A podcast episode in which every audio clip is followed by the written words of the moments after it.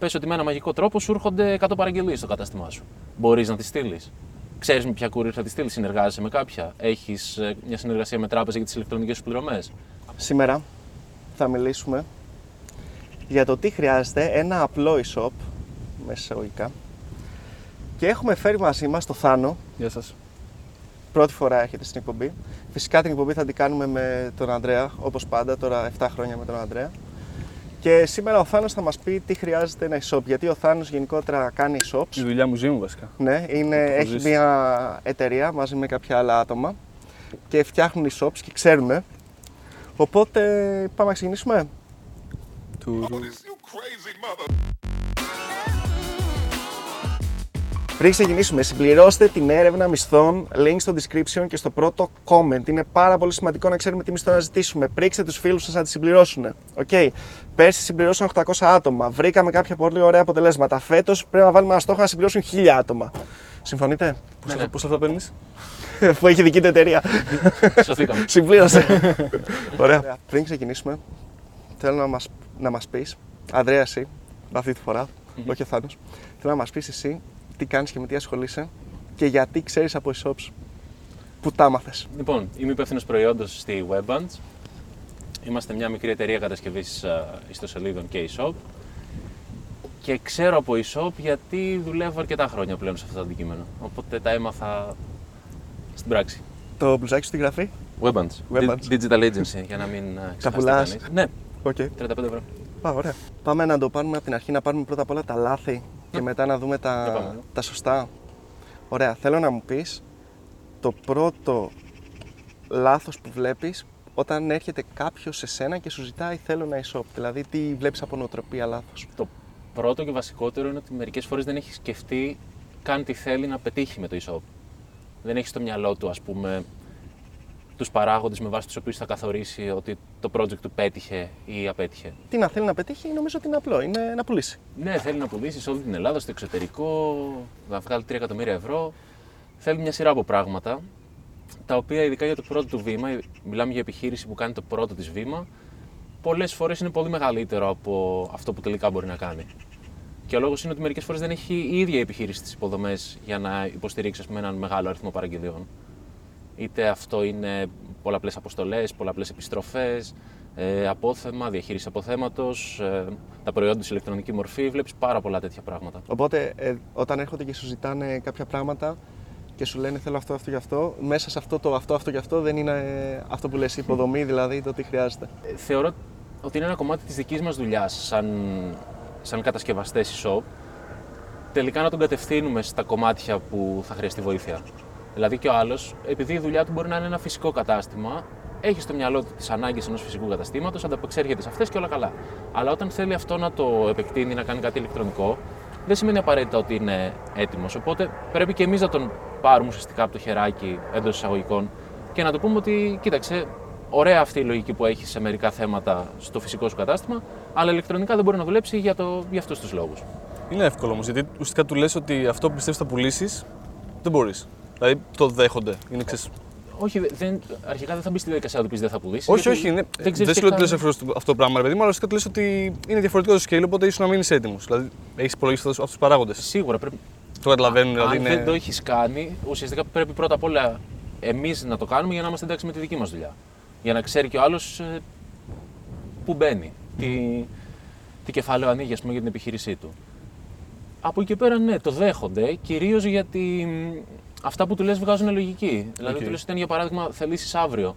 Πες ότι με ένα μαγικό τρόπο σου έρχονται εκατό παραγγελίες στο κατάστημά σου. Μπορείς να τις στείλεις. Ξέρεις με ποια courier θα τις στείλεις, συνεργάζεσαι με κάποια. Έχεις μια συνεργασία με τράπεζα για τις ηλεκτρονικές σου πληρωμές. Από αυτές τις εκατό παραγγελίες μπορεί να σου γυρίσουν είκοσι πίσω για επιστροφή, για αλλαγή, για οτιδήποτε. Μπορείς να διαχειριστείς αυτό το πράγμα, τη γραφειοκρατία που συνεπάγεται, εκατό συσκευασίες να τις φτιάξεις. Οπότε, αφού. Ε, τους κάνεις μια πρώτη εισαγωγή σε αυτό, αρχίζει και καταλαβαίνει και ο άλλος ότι υπάρχουν απαιτήσεις από την επιχείρησή του. Ότι ουσιαστικά ένα ηλεκτρονικό κατάστημα είναι κατάστημα. Έχει απαιτήσεις καταστήματος, παρόλο που έχει διαφορετικές απαιτήσεις από ένα φυσικό κατάστημα. Και βασικά νομίζω ότι αυτό είναι κάτι το οποίο δεν. Δηλαδή δεν έχω κάνει ποτέ στη ζωή μου κάποιο shop. Οπότε, αν μου πεις κάνω ένα shop, δεν θα μπορούσα να σκεφτώ αυτά τα προβλήματα. Δηλαδή θα σκεφτόμουν εγώ ότι okay, τα τεχνικά κομμάτια που καταλαβαίνω, ο πελάτης, αυτός που έχει στην εταιρεία, θα καταλάβει ότι φταίει εσύ π.χ. ή φταίει αυτός. Δηλαδή Μπορεί να πάει λάθος ή να πάει άσχημα επειδή και αυτός μπορεί να υποστηρίξει, αλλά και εγώ δεν το ξέρω. Οπότε δεν μπορώ να του πω ότι ξέρεις, OK, να δούμε τι, τι σημαίνει όλο αυτό το πράγμα. Γιατί δεν το ξανακάνει. Οπότε είναι κάτι το οποίο και εγώ μπορώ να σκεφτώ ότι το scale δεν θα είναι μόνο τεχνικό, αλλά πρέπει και ο ίδιος να μπορεί να κάνει scale. Αυτός είναι ένας λόγος, ένας πολύ βασικός λόγος όταν θες ένα e-shop. Δηλαδή τώρα εσύ που μας βλέπεις και θες e-shop, εσένα μιλάω, εσύ που μας βλέπεις και θες e-shop, ναι, αυτός εκεί. Ε, να μην πάει να το φτιάξει στο ξάδερφο ή στο φοιτητή. Εγώ δεν μπορώ να φάω στο φοιτητή. Όχι ότι μπορεί, μπορεί ο ξάδερφος ή ο φοιτητής να ξέρει μια χαρά. Ναι, ναι. Αλλά το πιθανότερο είναι όλα αυτά να στα πει μια εταιρεία. Κοιτάξτε. Που το, το έχει κάνει πολλές φορές και το έχει φάει. Το κερδίζεις με, με τον χρόνο αυτό. Δηλαδή το κερδίζεις αποτυγχάνοντας ή μαθαίνοντας από αποτυχίες άλλων. Δηλαδή όταν δουλεύεις σε μια εταιρεία και βλέπεις κάποια πράγματα να γίνονται με ένα συγκεκριμένο τρόπο, μετά λες με αυτό γιατί το κάναμε έτσι. Και σου εξηγεί κάποιος πιθανότητα πιο έμπειρος από σένα και στο e-commerce αλλά και στον προγραμματισμό ότι ξέρεις αυτό μας βοηθάει σε αυτή την κατάσταση. Ε, και εγώ ξεκινώντας έκανα κάτι το πρώτο μισό, αν το δεις είναι κάτι εντελώς ερασιτεχνικό ας πούμε και από θαύμα δουλεύει. Και σταδιακά δουλεύει ακόμα. Ε, δεν δουλεύει και το έκανα όντως με ξάδερφο. Okay. Δηλαδή... εγώ ήμουν ο ξάδερφος που πήγε. Το έκανα με ξάδερφο, το έκανα τζάμπα, πολύ κακοπληρωμένη δουλειά, ας πούμε, σαν τέτοιο. Είναι στη μορφή της εξυπηρέτησης ότι επειδή μαθαίνω και θα μάθω πάνω στο project σου, θα είναι και το κόστος σου ανάλογο. Οπότε... εγώ ένα άλλο θέμα που, που είχα αντιμετωπίσει πολύ παλιά όταν έκανα και εγώ τα δικά μου shops, τα ξαδερφικά, είναι ότι δεν καταλαβαίνω άλλος τη συντήρηση που μπορεί να θέλει. Δηλαδή, ενώ είναι πολύ εύκολο να το πεις ότι κοίταξε, όταν θα πάρεις ένα κανονικό, ένα φυσικό κατάστημα, θα, είναι, θα πρέπει να πληρώνεις ένα ενοίκιο, θα πρέπει να το καθαρίζεις πρώτα απ' όλα, θα σου σκάσει κάποια στιγμή κανένα υδραυλικό, θα σου σκάσει κάποια στιγμή κανένα ηλεκτρολογικό και όλα αυτά τα πράγματα. Αντίστοιχα, όταν προσπαθείς να τα εξηγήσεις όλα αυτά στον πελάτη για το e-shop, εκεί δυσκολευόμουν πάρα πολύ. Πάρα πολύ να το εξηγήσω δηλαδή από απλά πράγματα, από hosting, που είναι το πιο απλό, hosting. Οκ, okay, domain name, το πιο απλό. Μέχρι το ότι, κοίτα, έχουμε χρησιμοποιήσει, ξέρω εγώ, WordPress ή, do, ή Drupal. Docker. Docker, ναι, ή Drupal. Αυτό το Drupal έχει κάποια στιγμή ένα end of life. Μετά τι θα κάνουμε, δηλαδή μετά από τέσσερα πέντε χρόνια που θα βγει η επόμενη έκδοση, τι θα κάνουμε. Βασικά δεν θα υποστηρίζεται αυτή η έκδοση, ή πλά θα βγει η επόμενη. Ναι, ναι. Το σύνθεση είναι ότι απλά θα το αφήσει εκεί αυτός ο πελάτης. Δηλαδή είναι αρκετά δύσκολο να τον πείσεις ότι το Drupal εφτά, ας πούμε, έχει τελειώσει η ζωή του, έχει έρθει η ώρα να κάνεις κάτι άλλο, σου λέει αυτό που έχω δουλεύει. Ή δεν δουλεύει, γιατί ο πελάτης που έχει αυτή την νοοτροπία είναι και πάρα πολύ πιθανό να μην καταφέρει να πάρει αποτέλεσμα τελικά. Δηλαδή, όταν ο άλλος δεν έχει κατανοήσει τις ανάγκες, δεν περιμένεις εύκολα ότι θα πάρει τελικά το αποτέλεσμα που θέλει. Έχεις δει να καταλαβαίνει ο άλλος την επένδυση που χρειάζεται για να προωθήσει ένα e-shop παραπάνω. Δηλαδή, από mm. απλά πράγματα, από Google Ads μέχρι Scrooge, μέχρι affiliates, μέχρι όλα αυτά. Εντάξει, εξαρτάται πλέον από το μέγεθος του πελάτη αυτό. Μπορεί κάποιος πελάτης που έχει μεγαλύτερη εμπειρία στον χώρο να τα καταλαβαίνει ή να έχει εξειδικευμένα άτομα στην ομάδα του που ασχολούνται με το e-shop και εκεί πέρα προφανώς τα καταλαβαίνει και προφανώς όλα καλά. Ε, αλλά οι μικρότεροι πελάτες και πελάτες που ίσως κάνουν το πρώτο τους βήμα και δεν είναι εύκολο να καταλάβουν τι τους λες και πολλές φορές υπάρχει και δυσπιστία ε, ως προς το «Α, και θα έχει αυτό το κόστος, ναι» και σκέφτεται ο άλλος «Α, τόσο σου λείπουνε μάλλον για να μου λες αυτό το νούμερο». Δεν μπορεί να κατανοήσει ότι, ξέρεις, για το σερβερ σου, εγώ πληρώνω κάποια χρήματα σε μια εταιρεία, έχει κάποιο κόστος, πρέπει να ασχολούμαι με τα backup σου, πρέπει να είμαι εκεί για σένα όταν θα χρειαστείς, θα πετάξεις κάτι που δεν έπρεπε και θα μου πάρεις τηλέφωνο πανικόβλητος. Αυτά τα πράγματα έχουν ένα κόστος. Ε, είναι λίγο δύσκολο να το εξηγήσεις και για πράγματα που θα τα χρειαστούν από την αρχή της, της λειτουργίας του e-shop και για πράγματα, ας πούμε, αν, το εξηγ... αν του μιλήσεις για κάτι που θα του έρθει δύο χρόνια αργότερα, δεν είναι καν έτοιμος να το, να το δεχτεί. Δηλαδή να του πεις τώρα ότι θα σου κάνω εγώ ένα e-shop το οποίο θα, είναι, θα έχει πάρα πολύ καλό performance και κατά συνέπεια ε, το κόστος των διαφημίσεών σου θα είναι χαμηλότερο. Θα είναι ε, πάρα πολύ καλό στις mobile συσκευές, κατά συνέπεια θα έχεις λίγο καλύτερο conversion rate. Ωραία, του το είπα. Αλλά εφόσον πρόκειται για αρχάριο πελάτη, δεν ξέρει καν γιατί αυτό είναι καλό. Δηλαδή ακόμα και καλή διάθεση να έχει, είναι λίγο δύσκολο μέχρι να τον βάλεις στην νοοτροπία αυτή. Υπάρχουν άνθρωποι που μπαίνουν πιο εύκολα σε αυτό, υπάρχουν άνθρωποι που είναι πιο δύσκολο. Γενικά είναι κομμάτι της, της δουλειάς μας, μιλώντας μαζί τους, να προσπαθήσω να τους βάλω όσο καλύτερα γίνεται σε αυτό το κλίμα, γιατί όσο πιο καλά μπουν σε αυτό το κλίμα, τόσο καλύτερη πιθανότητα έχουν τελικά να πετύχουν. Να σου πω μια αστεία ερώτηση που δεχόμουν εγώ. Δεν ξέρω, θέλω να μου πεις ναι. αν ακόμα το δύο χιλιάδες είκοσι δύο παίζει. Πόσο θα κοστίσει ένα e-shop? Πόσο θα κοστίσει ένα e-shop, πόσο θα κοστίσει ένα μάξι. τι, τι, στο λένε, πόσο θα κοστίσει ένα e-shop, έτσι. Αλλά έτσι, χωρίς ε, context, χωρίς τίποτα. Ναι, θέλω δύο κιλά e-shop βάλω. ε, στο λένε και δεν θα σου κρύψω, πούμε, στα πρώτα μου βήματα ήμουνα πιο αρνητικός. Δηλαδή, όταν κάποιος μου το έλεγε, ήμουνα σε πιο τον έπαιρνα με κακό μάτι. Τώρα καταλαβαίνω ότι έχω να κάνω με έναν άνθρωπο που δεν κάνει αυτή τη δουλειά. Επομένως, σκέφτεται πόσο θα μου κοστίσει αυτό το βήμα που θέλω να κάνω, πόσα λεφτά έχει τελικά. Ε, οπότε είναι κομμάτι της δικής μας δουλειάς να τον πάρουμε από το χέρι εκεί και να του κάνουμε μια ανάλυση. Ότι τι θέλεις, θες να κάνεις αυτό, αυτό και αυτό. Τι όγκο παραγγελίων περιμένεις, αυτό, αυτό και αυτό. Ε, τι θα χρειαστείς, πόσες γλώσσες θες να έχει το e-shop σου, με τι άλλα συστήματα το διασυνδέεις. Γενικώς να καταλάβουμε λίγο τις ανάγκες του ώστε μετά να τον βοηθήσεις. Αν βάλεις στο μυαλό σου ο τρόπος με τον οποίο σκέφτομαι, μου το έχει πει κάποιος πιο έμπειρος συνάδελφος, ε, ότι είχα λάβει τέλος πάντων ένα email από κάποιο πελάτη και του λέω: ρε, τι μου λέει εδώ πέρα. Και με κοιτάει, μου λέει: Αντρέα, πουλάει μπλούζες. Και ξέρεις, με το που μπήκα στη διαδικασία ότι αυτός ο άνθρωπος δεν είναι η δουλειά του να καταλαβαίνει τα πράγματα που ρωτάει, είναι δική μου δουλειά να του τα εξηγήσω. Μετά όλα έγιναν πάρα, πάρα πολύ πιο εύκολα για μένα και τις συνεννοήσεις. Πόση ώρα σου παίρνει τυπικά από τη στιγμή που έρχεται και σε πλησιάζει κάποιος?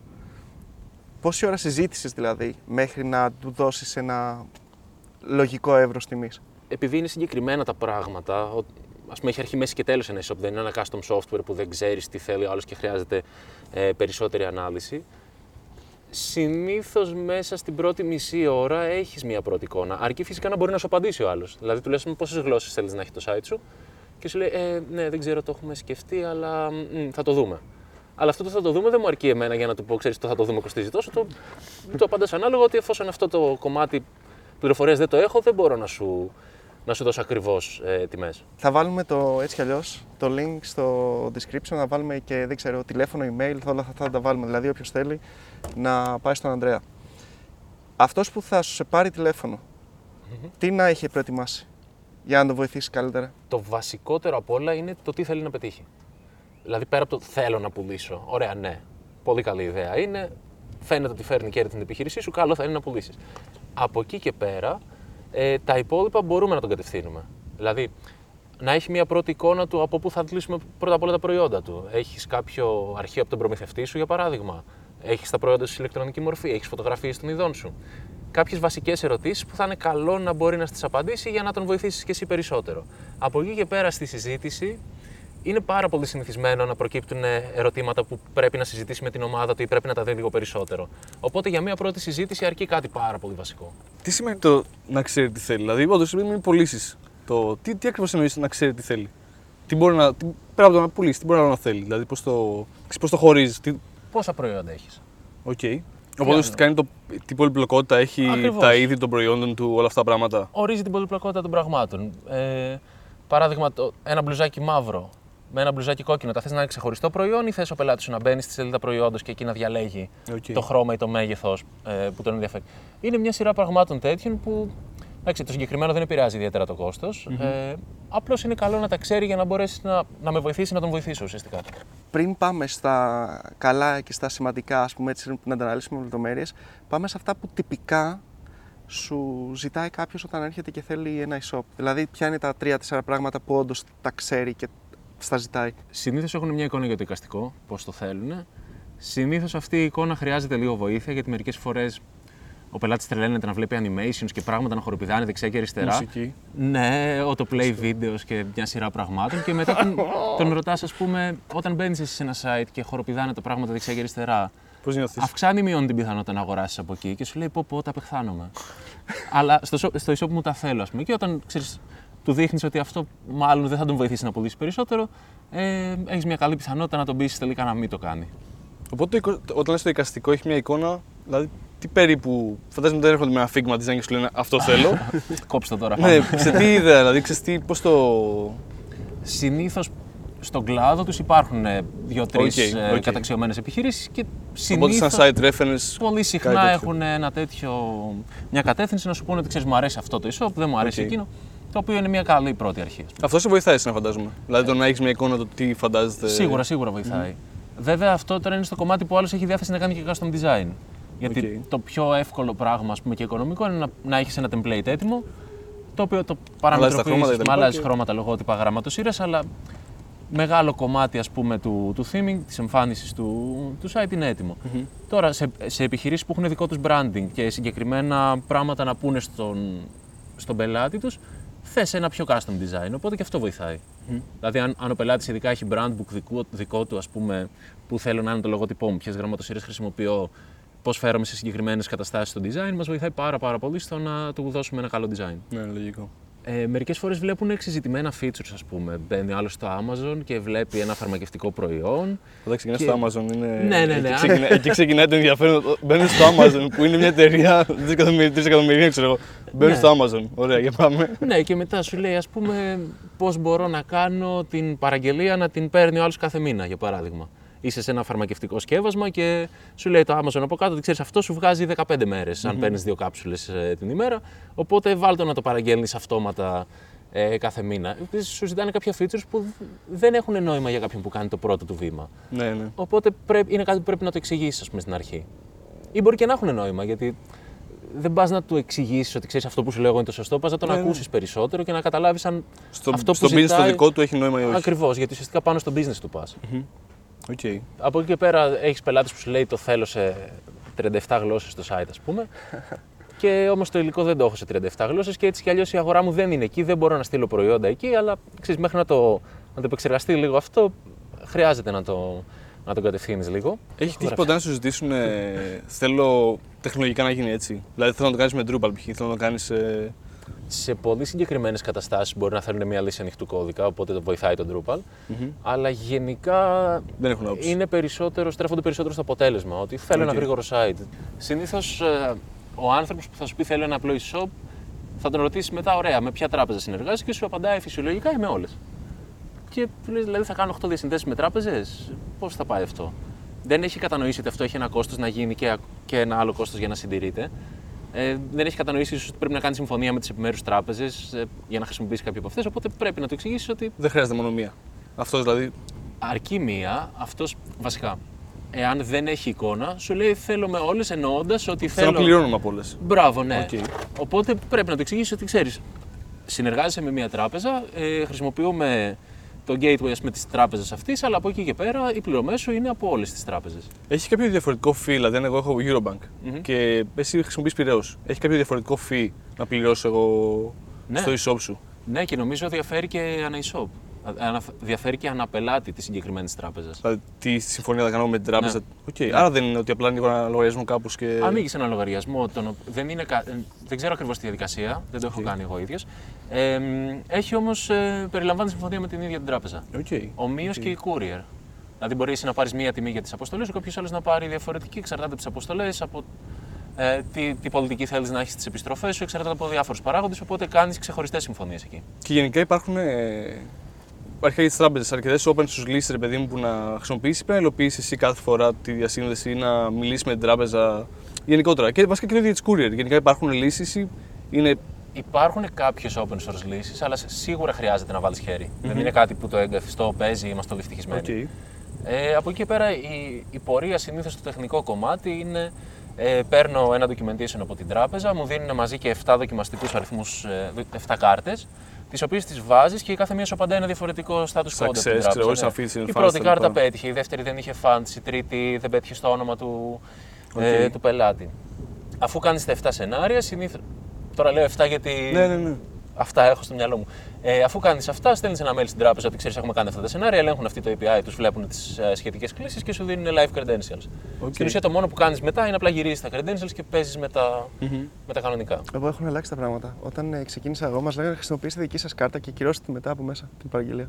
Εντάξει, Εντάξει αυτό είναι, ναι, είναι. Έκανες capture και μετά έκανες void ή έκανες απλώς λίγη ακύρωση. Κανονική πληρωμή. Okay. Και έφτιαχνα ένα εικονικό προϊόν, ας πούμε, ένα ευρώ, κανονική πληρωμή και μετά πήγαινα από το interface της τράπεζας και την ακύρωνα και έκανα ναι, ναι. την επιστροφή. Νομίζω πλέον βασικά και λόγω Ευρωπαϊκής Ένωσης έχουν βγει όλες τις τράπεζες αναγκασμένες να έχουν έι πι άι ες. Δεν ξέρω αν είναι REST ή εξ εμ ελ, αλλά νομίζω ότι τώρα, όλες πρέπει να έχουν έι πι άι. Ε, ε, κάποιο είδους έι πι άι, μου, έιτς τι τι πι έι πι άι, τέλος πάντων, ναι, ναι, ναι. τώρα σε λεπτομέρειες. Και νομίζω ότι έχει κάποιες standards λόγω Ευρωπαϊκής Ένωσης όμως. Δηλαδή είναι υποχρεωμένοι να σου δίνουν endpoints. Ε, Οπότε είναι λίγο καλύτερο ίσως από άποψη ξέρεις.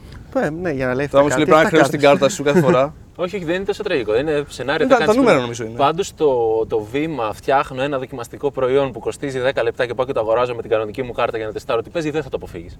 Γιατί στο τέλος εσύ έκανες τα σενάρια, η τράπεζα σου έδωσε τα credentials, άμα δεν δεις ότι παίζει το πράγμα. Εντάξει, χρεώνεσαι δέκα λεπτά. Θα ζήσουμε. Ωραία, μια που το ξεκίνησες, πάμε να δούμε τώρα όντως αυτά που πρέπει να δώσει σημασία ένας πελάτης. Έχεις πει κάποια πράγματα, εντάξει, ό,τι είπαμε ρε παιδί μου ενδιάμεσα, ε, ενδιάμεσα αλλά άλλα πράγματα που πρέπει να δώσει σημασία ένας πελάτης. Το βασικότερο, το οποίο είναι και ο πιο συχνός λόγος αποτυχίας τέτοιων έργων, είναι η καλή επικοινωνία με τον κατασκευαστή. Δηλαδή, να ξέρω ότι θα στείλω ένα email και οι άνθρωποι που μου φτιάχνουν το site θα μου απαντήσουν. Ακούσεις συχνά περιπτώσεις που σου λέει ο προγραμματιστής μου, ναι, μου τα κάνει καλά, αλλά εμφανίζεται μια φορά κάθε δεκαπέντε μέρες. Οπότε αυτό είναι το βασικότερο. Μετά, σημαντικό να δώσουν έμφαση είναι να έχουν τα προϊόντα τους κάπως σε ηλεκτρονική μορφή. Ακόμα και να μην τα έχουν, να έχουν τη χωρητικότητα σε ανθρώπινο δυναμικό. Να βάλουν κάποιον να γράψει περιγραφές, να ανεβάσει εικόνες.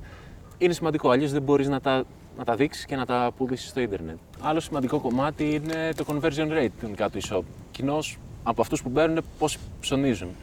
Το οποίο δεν το σκέφτεται το άλλος, ότι ξέρεις, αν κάνω κάποια διαφήμιση, κάθε επισκέπτης του site μου κόστησε κά- κάποια χρήματα. Οπότε για να αξίζει αυτή η διαφήμιση, πρέπει ένα συγκεκριμένο ποσοστό τελικά να ψωνίζει από μένα. Είναι κάτι που δεν το έχει στο μυαλό του άλλου. Ε, άλλο κομμάτι, πόσο εύχριστο είναι το e-shop τους. Δεν θα μπουν συνήθως, δεν θα έχουν πρώτο τους μέλημα να φτιάξω ένα εύχριστο e-shop. Ε, υπάρχουν κάποιοι συγκεκριμένοι κανόνες ευχριστίας. Π.χ. περιμένω ότι το μενού θα είναι από τη μία μεριά, το καλάθι θα είναι από την άλλη μεριά.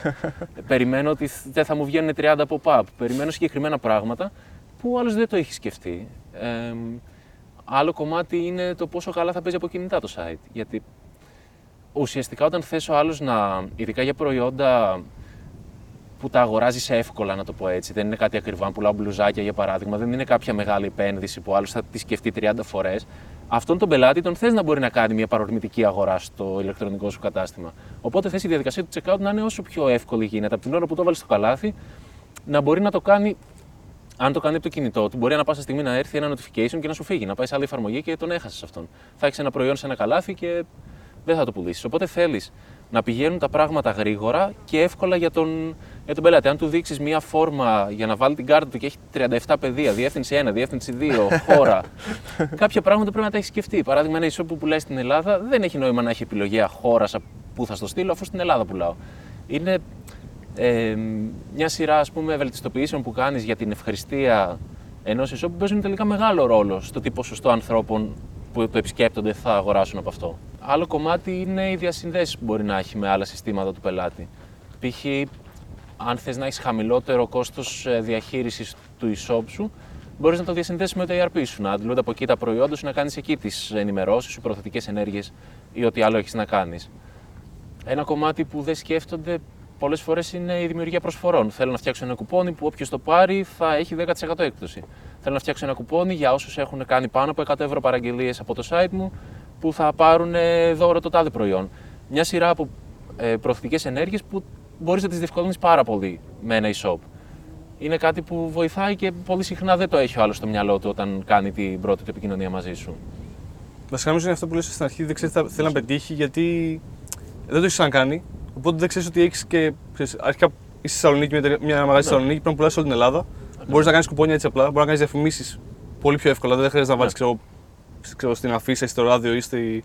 Έχεις πλέον το ίντερνετ. Δηλαδή είναι... ναι. το, το εύρος είναι τεράστιο, ρε παιδί μου. Οπότε σίγουρα νομίζω ότι είναι το βασικό που ίσως να μην καταλαβαίνει και ο ίδιος. Δηλαδή μπορεί να θέλει e-shop γιατί είναι είκοσι είκοσι δύο, ναι. Όλοι έχουν ίντερνετ, όλοι θέλουν e-shop, αλλά. Οπότε είναι και κάποιο είδους εκπαίδευση. Δηλαδή πρέπει να του μάθεις τι είναι το e-shop και μετά να το εξηγήσεις τι ακριβώς πρέπει να... τι θέλει. Γι' αυτό ακριβώς η πρώτη επαφή που κάνεις μαζί του είναι η συζήτηση. Γιατί δεν υπάρχει καμία περίπτωση. Είναι πάρα, πάρα πολύ δύσκολο ο άλλος που θα έρθει να κάνει την πρώτη επικοινωνία να έχει σκεφτεί όλες τις πιθανές παραμέτρους και να σου έχει απαντήσει σε όλα. Mm. Στην πρώτη σου επικοινωνία συνήθως ανακαλύπτεις λίγο τι σκέφτεται, τι δεν σκέφτεται, του δείχνεις πράγματα που ίσως δεν έχεις σκεφτεί και θα του είναι πάρα πολύ χρήσιμα. Άλλο κομμάτι είναι η σταθερότητα. Το να έχω πληρώσει ένα e-shop το οποίο δουλεύει κάθε δεύτερη Παρασκευή μόνο από Chrome δεν βοηθάει ιδιαίτερα. Είναι πάρα πολύ καλό να έχει ο άλλος τη σιγουριά ότι τρέχω μια προωθητική ενέργεια, πληρώνω για να μπει κόσμος στο e-shop μου, αυτός ο άνθρωπος θα, θα ανοίξει το site, ναι. Δεν θα δει μια λευκή σελίδα, θα μου φύγει, δεν θα έχω τέτοια φαινόμενα. Είναι πολύ βασικό. Και βασικά, όσο το ακούω, ρε παιδί μου, χαίρομαι που δεν έχω αναλάβει ποτέ e-shop. Ήξερα ότι σκεφτόμουν ότι εντάξει, έχει το maintenance τα λοιπά, αλλά δεν, πραγματικά δεν μπορούσα να φανταστώ ότι θα. Είναι υποστήριξη, είναι full-time job. Δηλαδή πρέπει να υποστηρίζεις μια εταιρεία, είναι σαν να έχεις δεύτερο μαγαζί. Φυσικά υποστηρίζει το δεύτερο μαγαζί τους, το λειτουργικό μαγαζί του.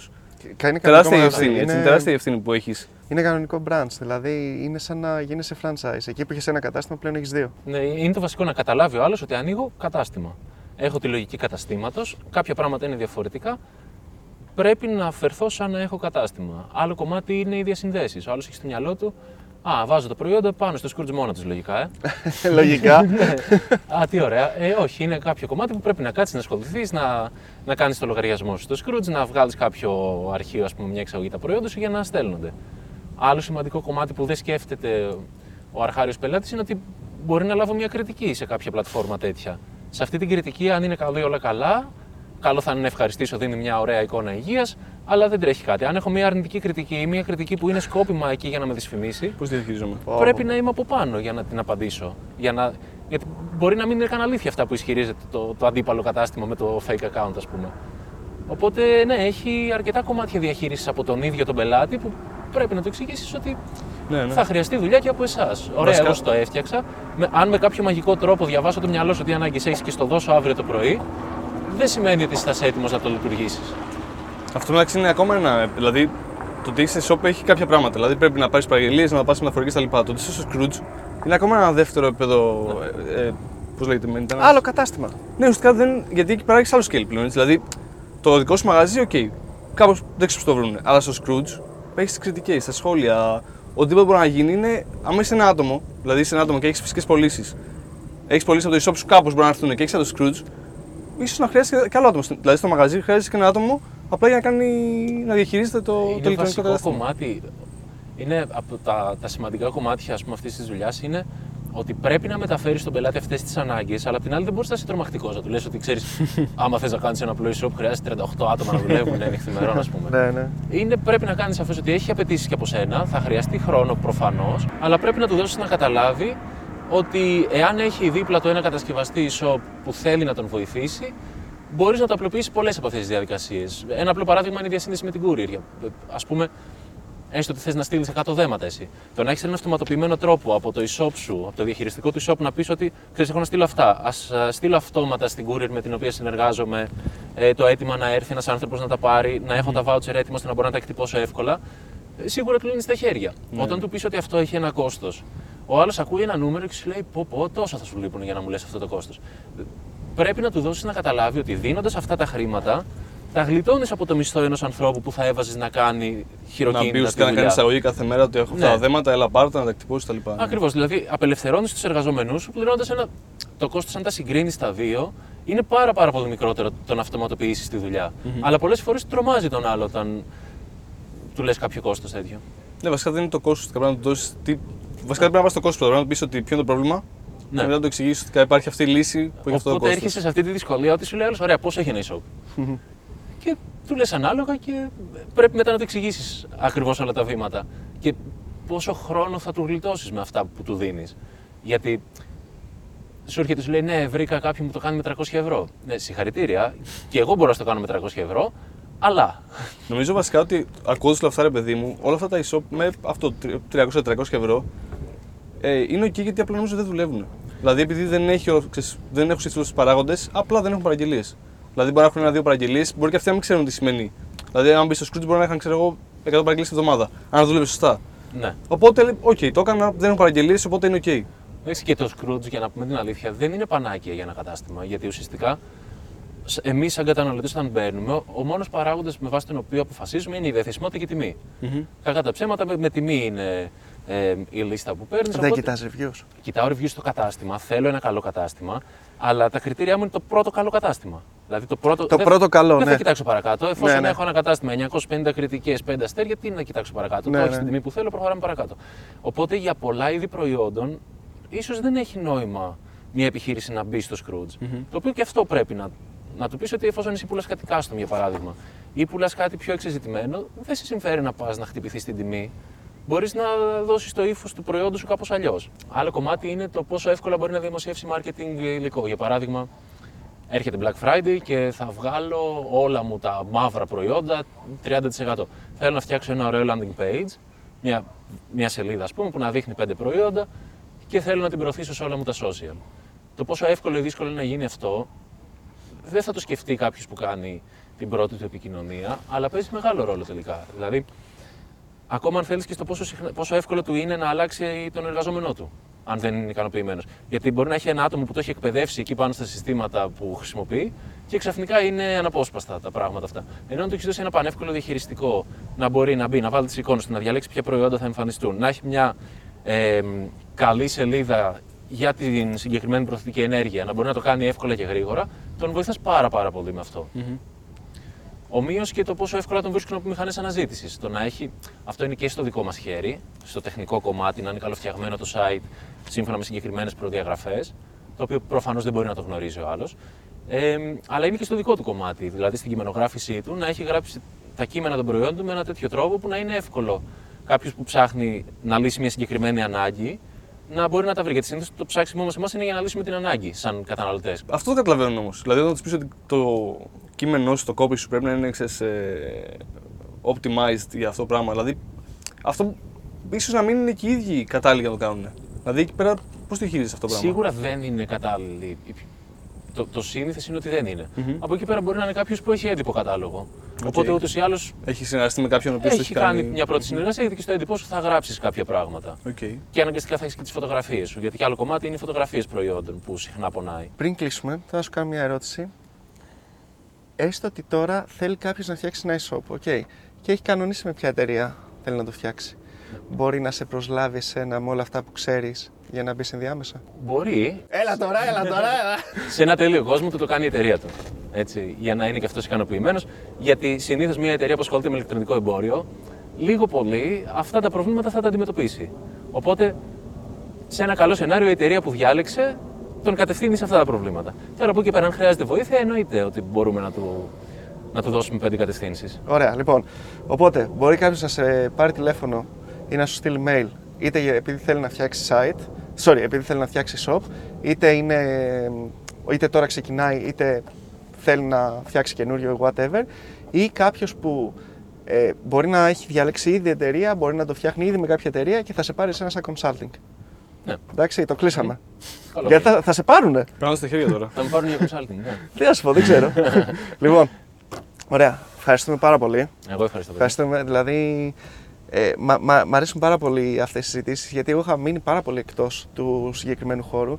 Οπότε το γεγονός ότι μου τα λες τώρα εσύ που το έχεις σε καθημερινή φάση μου αρέσει πάρα πολύ. Τι γίνεται τώρα, επειδή θα έχουμε ερωτήσεις, θα έχουμε comments, θα ξανακάνουμε κι άλλο βίντεο, στο λέω, θα ξανάρθουμε εδώ. Μακάρι. Κανόνισε.